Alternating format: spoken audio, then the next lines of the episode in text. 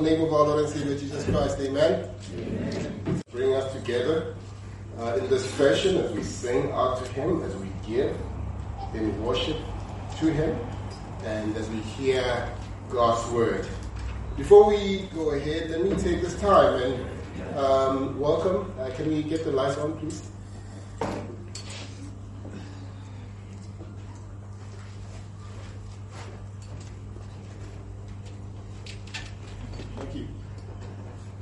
Um, welcome. Um, uh, there's a brother of mine that I met uh, last week. Um, actually, it would be the first time seeing him. I am very bad at uh, pronouncing um, names, so I'm gonna try it surname, uh, Maboke at the back there. Uh, he is in uh, what we call North, um, and I, I see he came with uh, another brother. So welcome. Get to know them after church um, over tea and coffee. Um, we are continuing with our study in the Gospel according to Mark. We're looking at Mark chapter 11 um, this morning, uh, verse 1 up until 11 as well. The title of the sermon is Behold, your King comes to you. Behold, your king comes to you.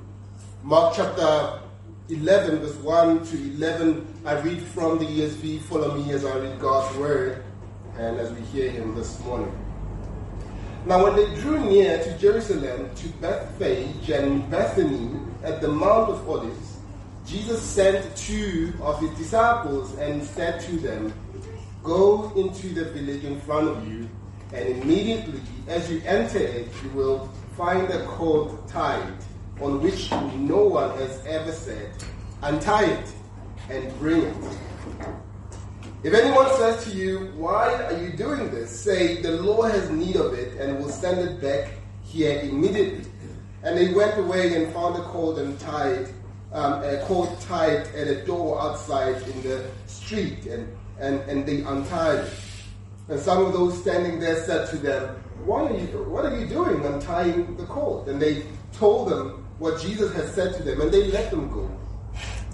And they brought the cord to Jesus and threw their cloaks on it, and he sat on it. And many spread their cloaks on the road, and others spread leafy branches that they had cut from the fields. And those who went before and those who followed were shouting, Hosanna! Blessed is, the, is he who comes in the name of the Lord. Blessed is the coming kingdom of our father David. Hosanna in the highest.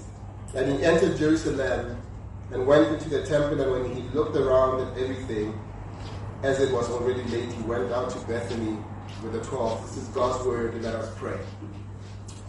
Indeed, Lord, our prayer is that you will show us Christ, that you will reveal your glory as we draw near to you. Our hearts will be transformed through the preaching of your word until we truly, truly confess Jesus is Lord. I desire, Father, to hear you with the hearing of our spiritual ears, to know you truly,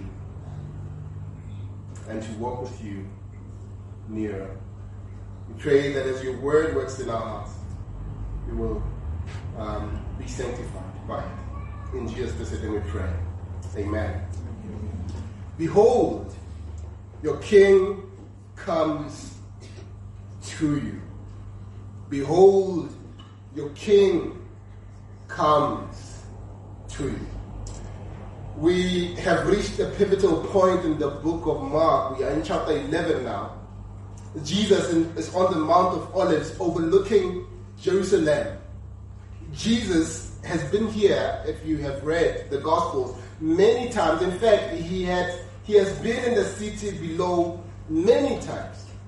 When he descends from the Mount of Olives on this day, he will be setting into motion certain events that will climax with his death on the cross and his resurrection from the dead the, the events are studying that we are studying today took place sometime on a Sunday.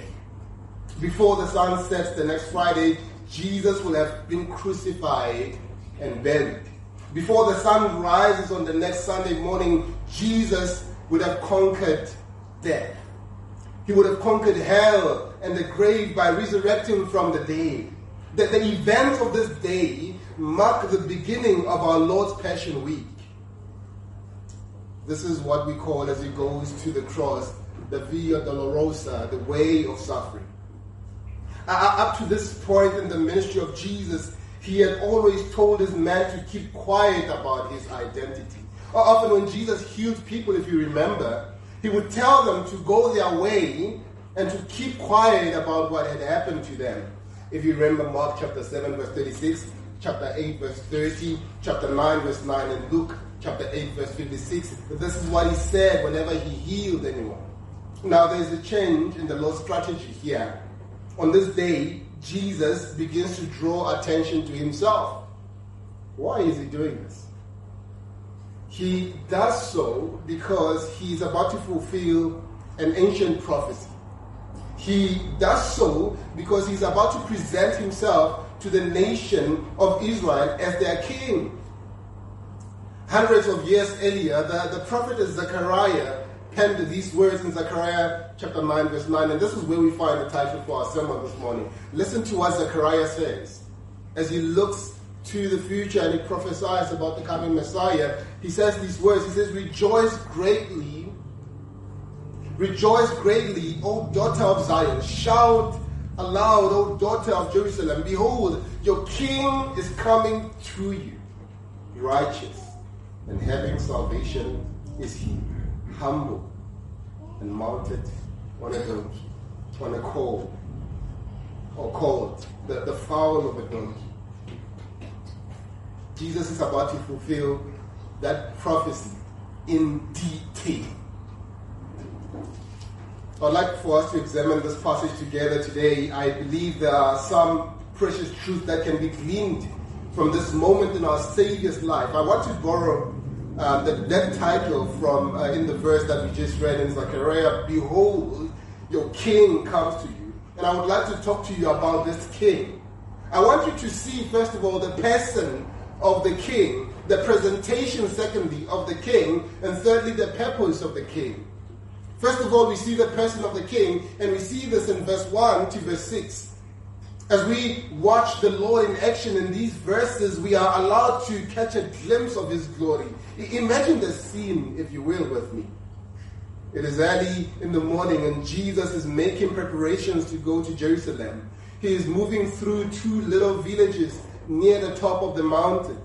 He is in Bethphage, which means house of unripe figs, and Bethany, which means house of dates. Jesus had some dear friends at Bethany. Remember Martha, Mary, and Lazarus, with whom he stayed during his last days on earth. And in fact, Jesus had just performed one of the outstanding miracles when he raised Lazarus from the dead in John chapter 11. Now, Jesus stands on the top of the Mount of Olives, preparing to descend into the city below.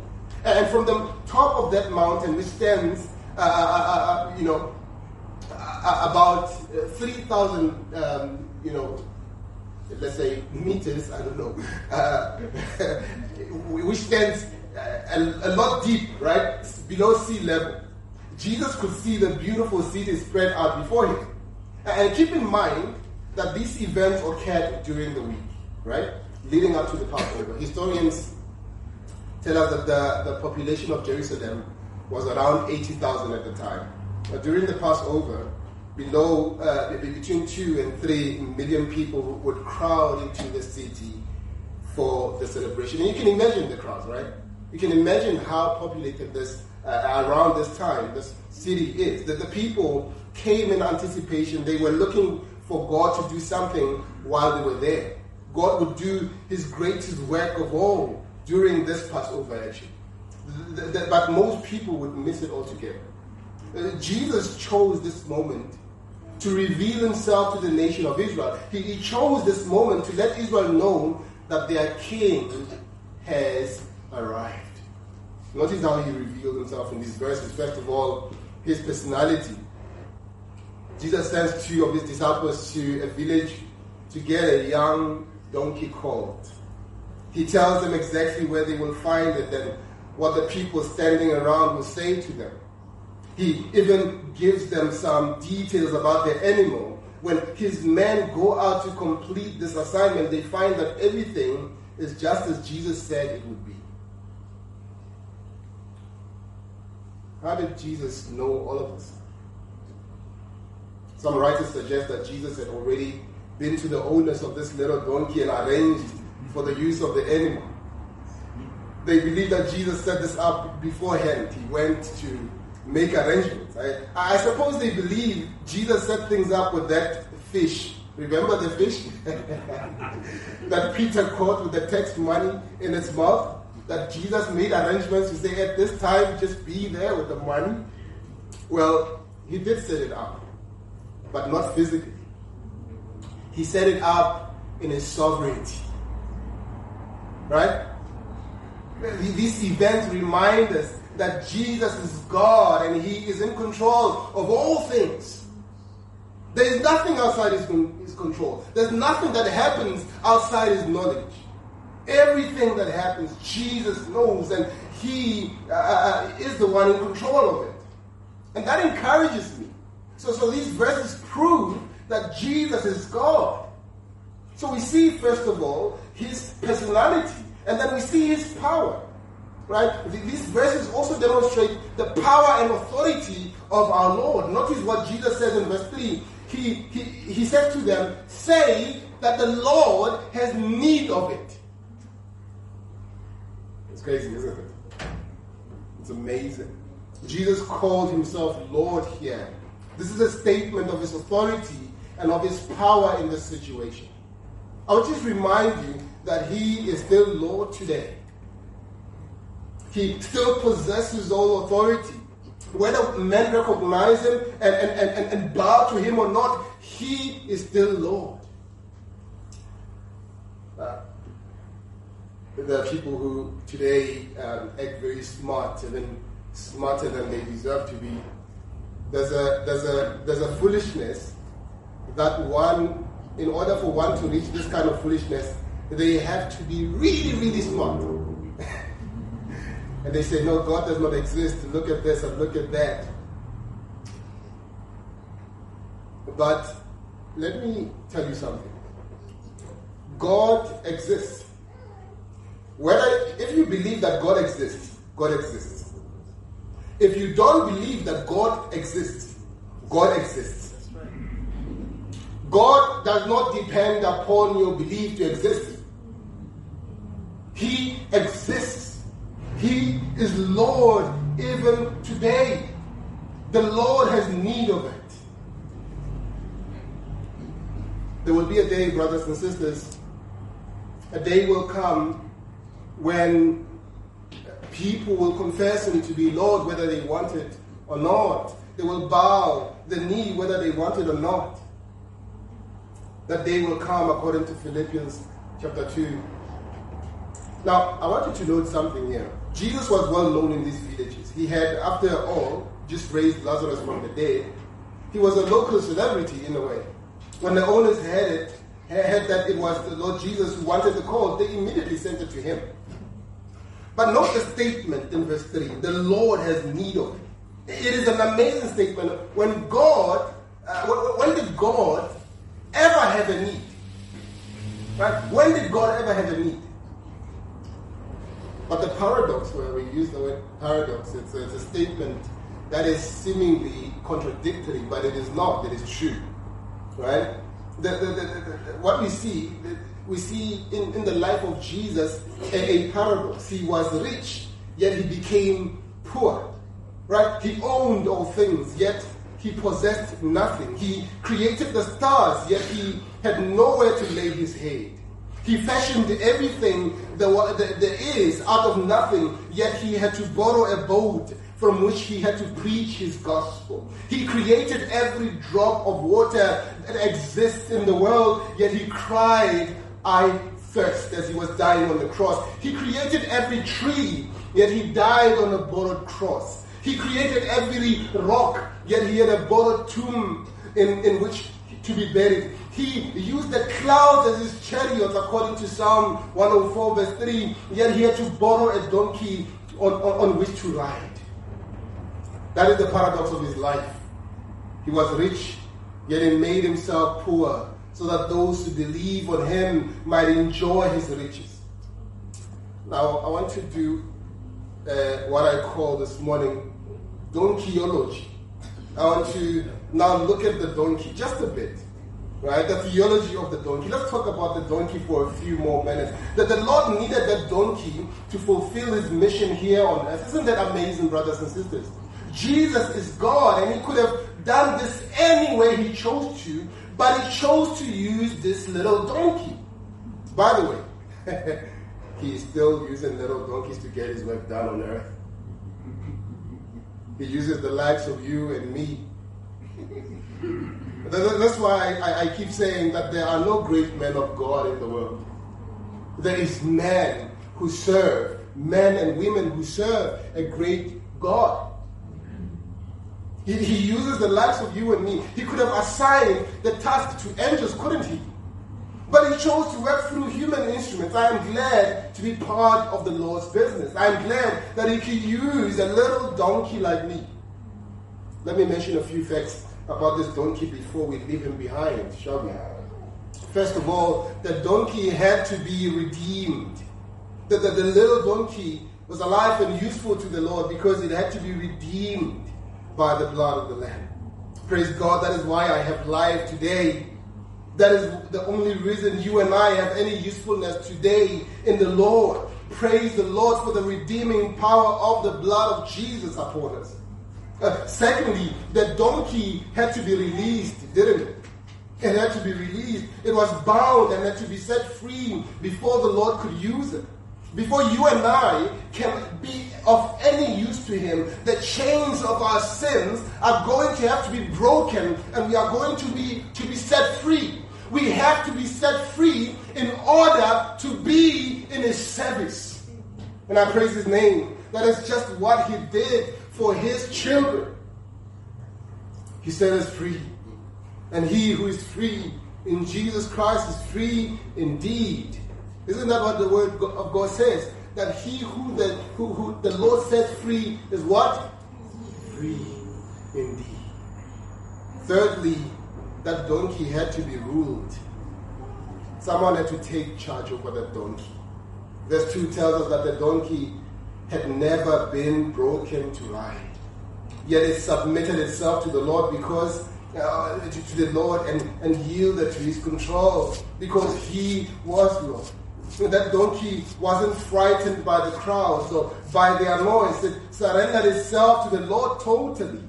That is what he expects of us. He is looking for total submission and total surrender to him. The Lord could save sinners and accomplish his work on earth just fine without us. Yet he chooses to use frail human instruments for his glory. When we are like that donkey redeemed, released, ruled, he can use us too.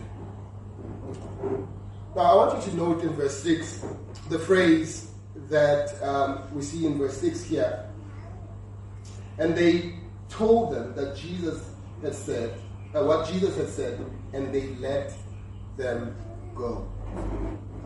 In other words, Jesus tells his men to tell the people who own the donkey that he will return their property as soon as um, as he is done with it. Right? When that donkey came back, it was better than it was when it left. When it left, it was unbroken, untied. When it came home, it was ready for the saddle. That's just what the Lord does, isn't it? He takes uh, when we give Him and He gives it back. It is far better than it was when we got it. You give him an Abraham, an Abram, a lost pagan. He will give you back Abraham, the mighty man of faith. You give him a Jacob, a schemer and a trickster, and he will give you back Israel, the prince of God. You give him Saul of Tarsus, a mean, cruel man, and he will give you Paul, the mighty apostle of God. You give him a Simon, a weak, a vacillating man, and he will give you Peter, a rock for Jesus. Give him your broken, scarred life, and he will give you back a new start, a new life, and a new home in heaven. Secondly, I want us to see not only the person of this king, but the presentation of this king in verse 7 to 11. We are allowed to see the person of this king in this event. We are also allowed to see a presentation of the king in these verses. The disciples go and get the donkey. They return to Jesus and put their outer garments over the beast in the place of a saddle. Jesus climbs on the donkey's back and starts down the mountain. Uh, the fact that the animal Jesus is riding has never been broken is a miracle in itself. And of course, um, Psalm 8, chapter, chapter 8, verse 6 to verse 8, tells us that the Lord has dominion over his creation, doesn't he? The, the, the king of Israel is about to present himself to the nation we see a couple of things. First of all, he is the humble one. And as I preached earlier, he, Jesus is fulfilling the prophecy in Zechariah chapter 9, verse 9. Part of that prophecy said the Messiah will be humble. That is what we see here. We see a humble man on the back of a humble beast, a humble animal, making a humble declaration of his identity. Imagine this procession, brothers and sisters. Jesus is on a donkey and he's surrounded by a multitude of common people. It was, as one writer says, a procession of paupers. The people are waving branches and not swords. He's sitting on, an, on, on old coats and not a saddle. He's riding a little donkey and not a mighty stallion. He is surrounded by a ragtag rabble and not the strong soldiers. The, the Roman soldiers saw this parade. Maybe as they saw it, they must have laughed to themselves at this man who would be king of the Jews. Look at him. Now, let me tell you why. The, the soldiers might have seen a Roman triumphus, right? In those great celebrations, victorious Roman generals would return from the battlefields with the spoils of war, defeated kings and soldiers would be paraded through town, shameful. The, the, the, the victorious army would walk past cheering, uh, past the cheering crowds. Elephants, tigers, lions would parade past. The victorious general would be riding in the finest of chariots, pulled by, along by handsome horses. Thousands would cheer and Rome would vibrate with the shouts of the people praising Caesar and the Roman gods. But this, this must have happened and appeared to be a joke to all who saw it. As they saw this Messiah on a donkey, that is probably also adjusting to now being broken. This little procession was just the beginning the events that began on this day would one day topple the Roman Empire.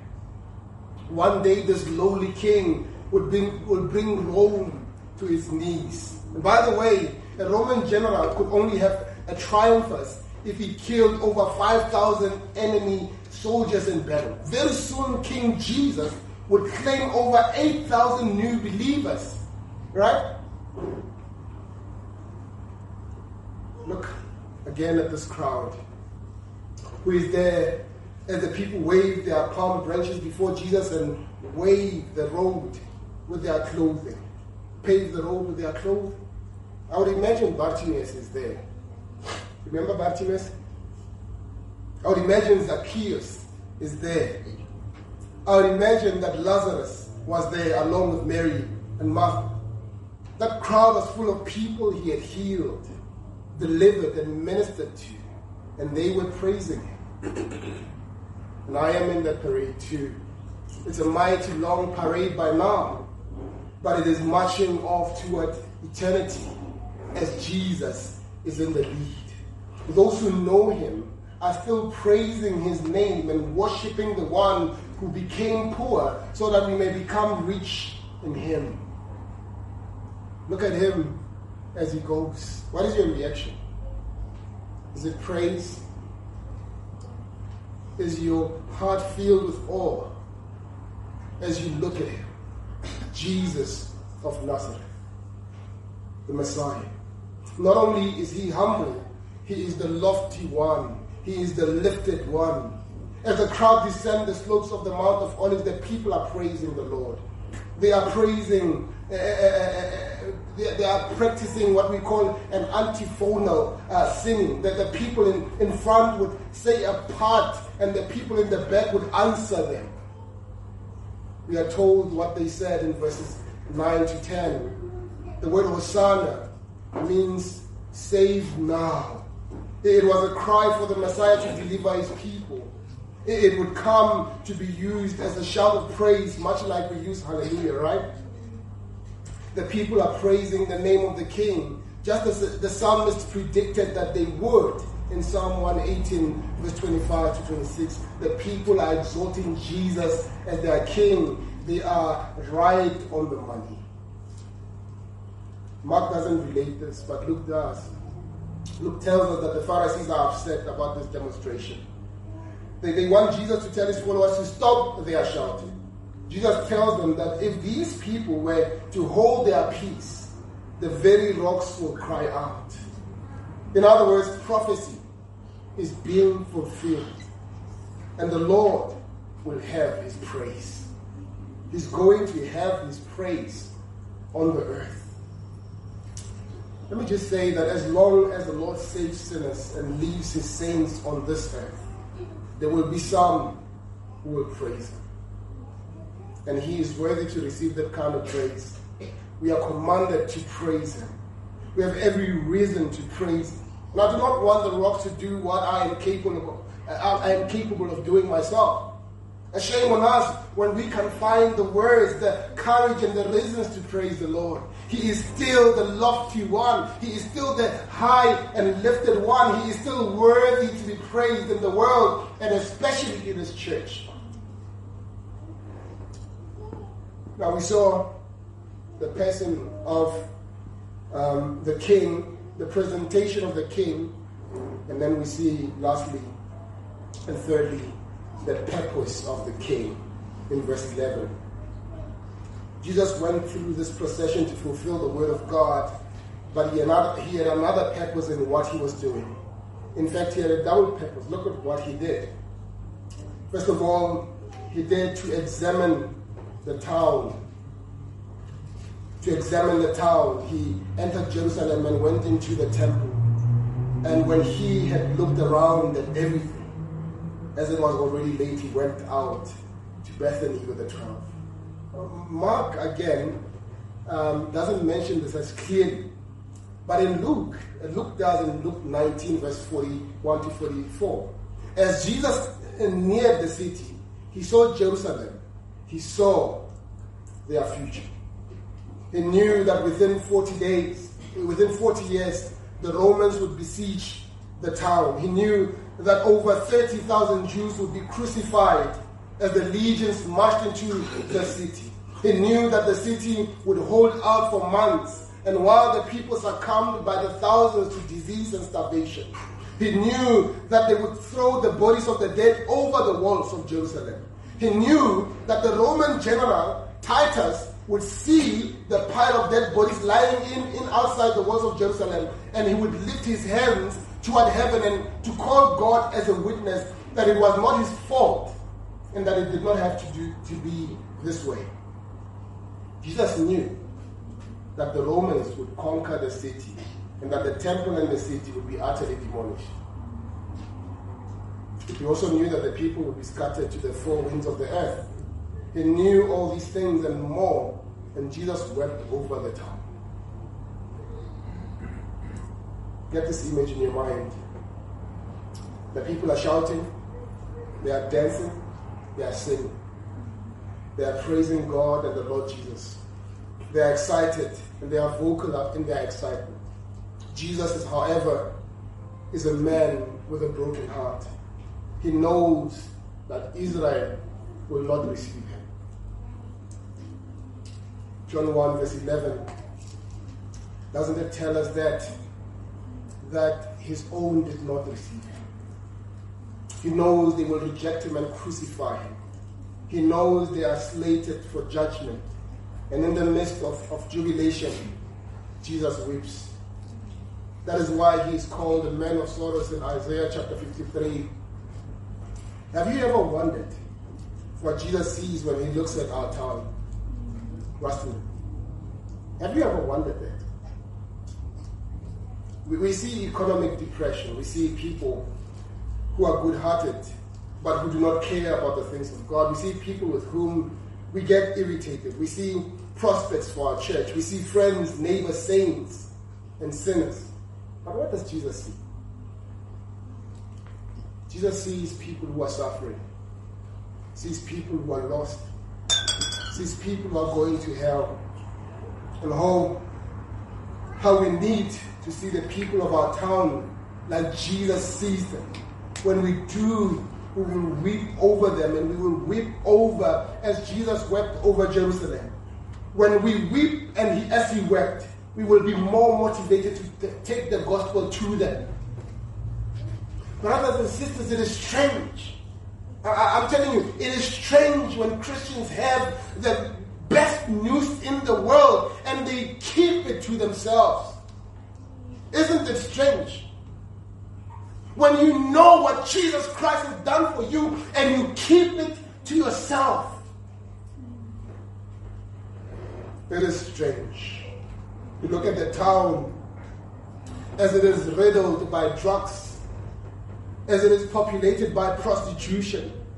You, you look at the town as uh, uh, uh, um, tavern after tavern is being erected you look at the town as false teacher after false teacher is coming to lavish the town and the people of this town. And we keep quiet and we continue as if everything is going normal. It is not normal, brothers and sisters. It is not normal. It will never be normal. What are you doing about it? Are your prayers reflecting that you are weeping over this town? Are your prayers reflecting that your heart is broken over this town? Are your prayers reflecting the fact that you see that they are like lost sheep without a shepherd and that they need Jesus? Are you seeing that, brothers and sisters? Is it something that is making you weep? It is something that is breaking your heart. I saw, um, took my wife to the driving school and there was this young man, and he had a syringe with him, and he kept stabbing himself with it. And, and I just couldn't believe it. I had never seen that. He kept stabbing himself and trying to find the vein. What are we doing, brothers and sisters?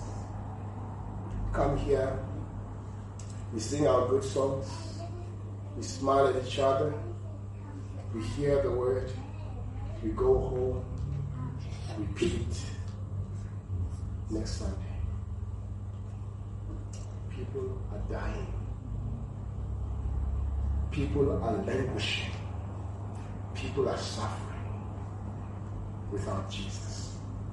And you are here with the greatest news of all, and you are keeping it to yourself.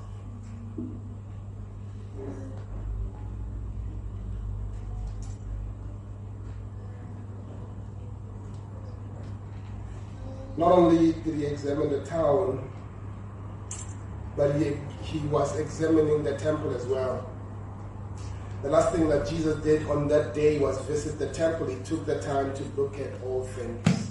He saw the beauty of the buildings. He saw the gold, the silver, and all the trappings of the religion. He saw the priest carrying out their rituals. He saw the people bringing their sacrifices to the priest. He saw it all. But you will notice that they did not see him. No, they, they, they saw him. At least they saw his physical body, but they did not see him. The king had entered the temple, and they knew nothing of it. the Lord of glory had visited his house, and they were ignorant of his presence. They saw they had no place for him in their temple, so he left. What he saw is that they had no place for him. Now, another question gets here. What does Jesus see when it comes to our church? Now, we spoke about our town. What about our church? He's here today. His presence is here today. What does he see? What does he see? Does he see people who come looking for him? Or does he see people just going through the motions? Does he see people who are worshiping him and praising him?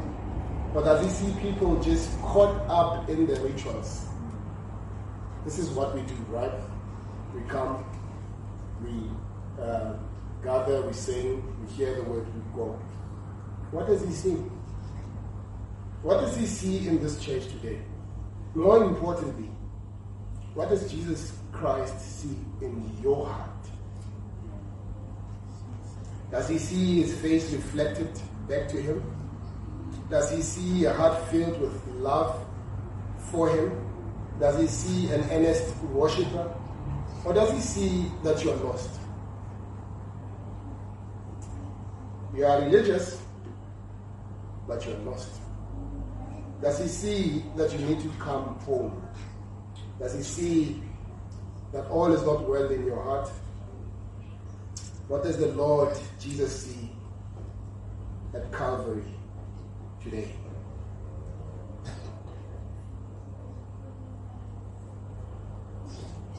As he goes to Calvary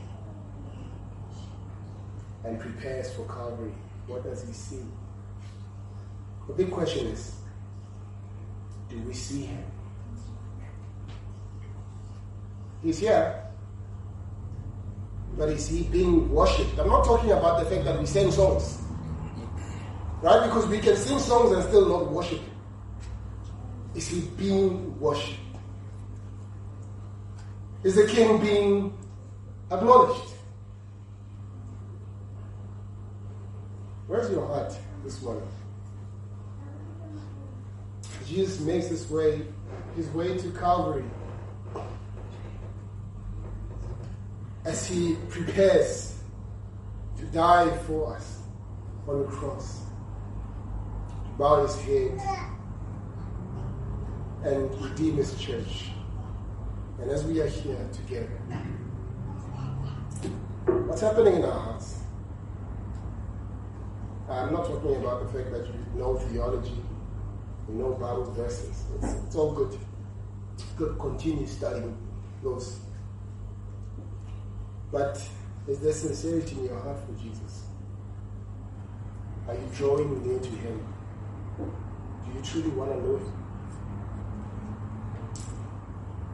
I find that the problem is that we want Jesus, yes, but we also want a piece of the world too.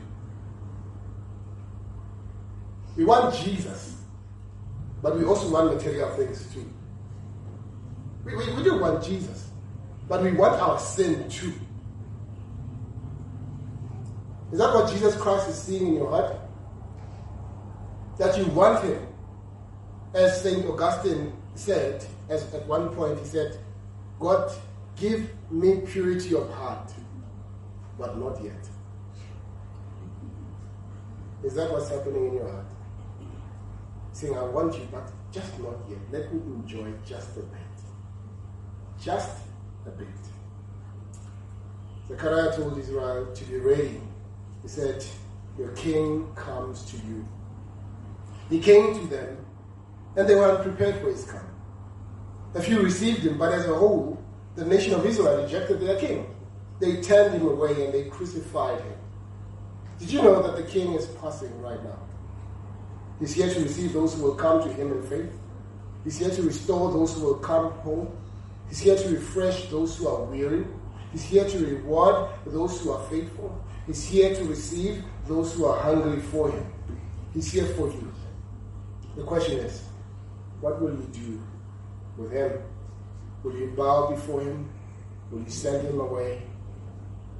Behold, the king has come to you. The king is here.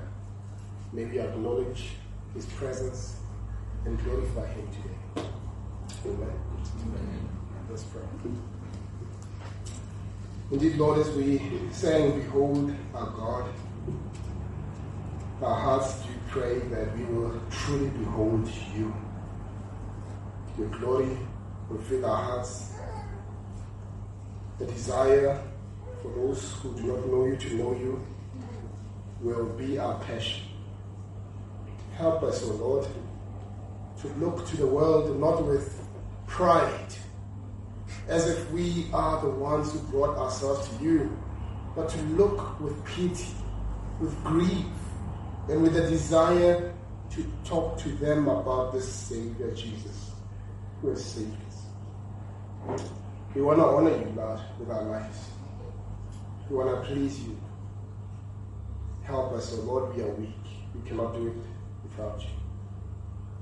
And this we pray in Jesus' precious name. Amen.